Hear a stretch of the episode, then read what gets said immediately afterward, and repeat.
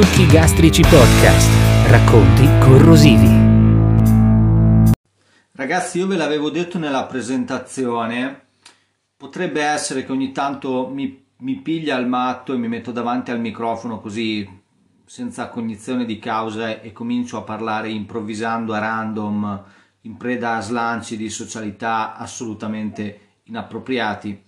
Ed è esattamente quello che sta succedendo in questo momento, quindi eccola, beccatevela, la terza puntata dei succhi gastrici, così debotto, senza senso. Ma sì, ma chi se ne frega.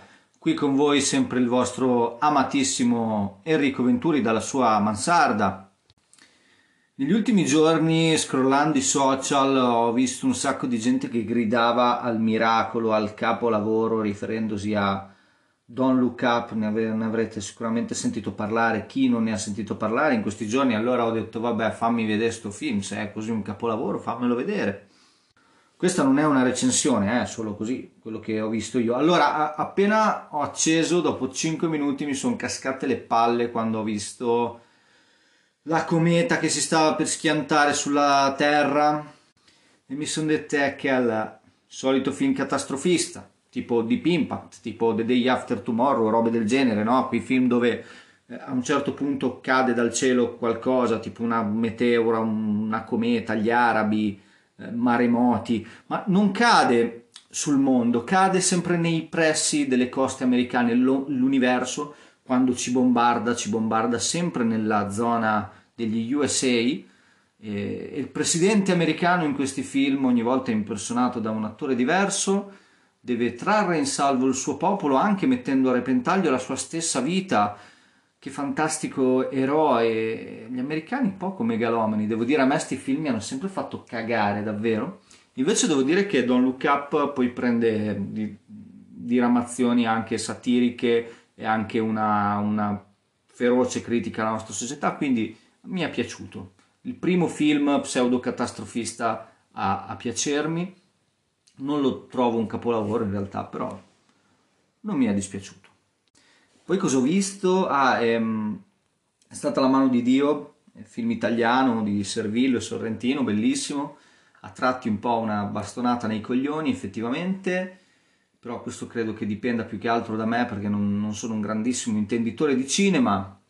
Forse sarà perché non sono solito frequentare i salotti dove si mastica arte e cultura, vengo da un piccolo paese nella campagna romagnola, un posto dove ho a che fare più che altro con contadini e i loro animali da giardino e quindi non mi capita spesso di parlare di cose tipo cinema, ne mastico poco, in campagna è un po' vero lo stereotipo che vuole il campagnolo un pochino ritardato, secondo me è perché mh, magari la vita più lenta ti rallenta anche un po' le sinapsi, no? In, in città siete più stressati. Non so perché mi sto immaginando che l'utente medio di, di Suki Gatto ci sia di città, comunque in città secondo me siete un po' più stressati, ma il fatto che siete obbligati ad andare veloce vi obbliga anche in qualche modo a pensare veloce.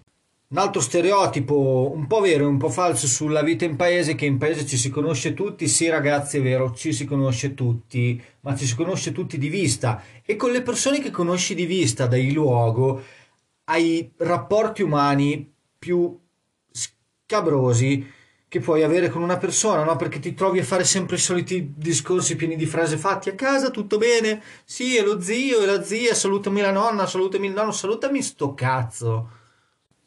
In città voi mi potete dire sì Harry, ma noi siamo imbottigliati continuamente nel traffico, ma il tempo che tu trascorri imbottigliato in tangenziale lo puoi usare per ascoltarti un podcast, musica, per pensare ai fatti tuoi, sei in macchina, non hai nulla da fare o sei in autobus con le tue cuffiette, non sei obbligato a scambiarti informazioni inutili con la tua prozia di terzo grado, tipo guarda quanto è bella la rotonda che stanno costruendo in paese sono tutte interazioni sociali inutili che ti puoi risparmiare. E poi non è così vero che in eh, provincia non fai le file.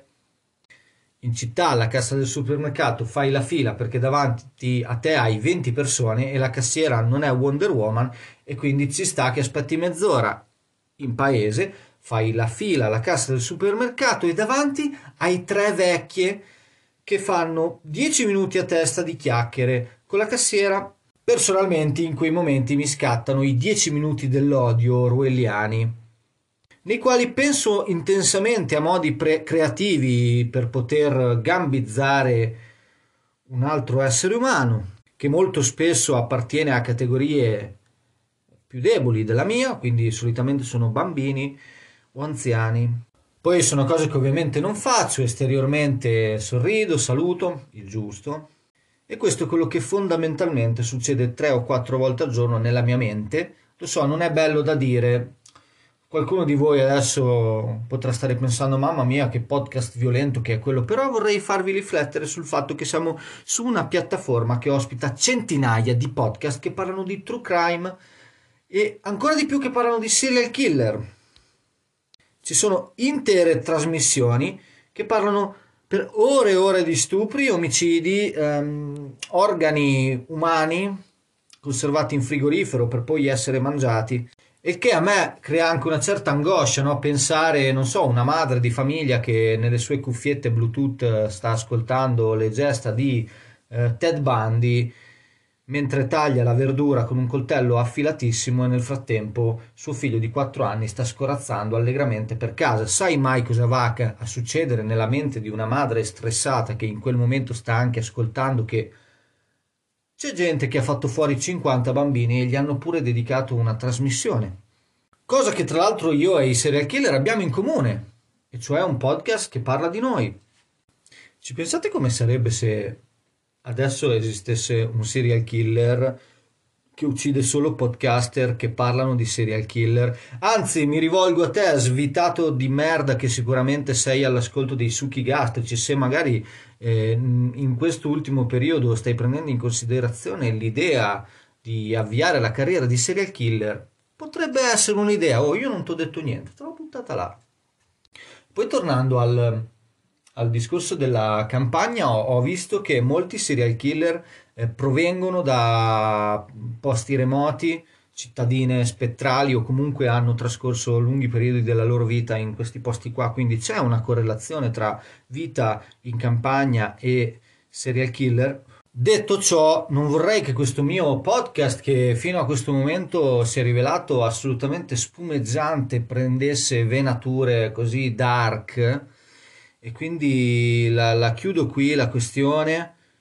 Anzi, chiudo qui proprio l'episodio che mi sono divertito tantissimo a farlo, ragazzi, così assolutamente improvvisato a briglie sciolte come un cavallo che galoppa nella prateria della mia mente, che non so neanche bene che cosa voglia dire quest'ultima cosa che ho detto.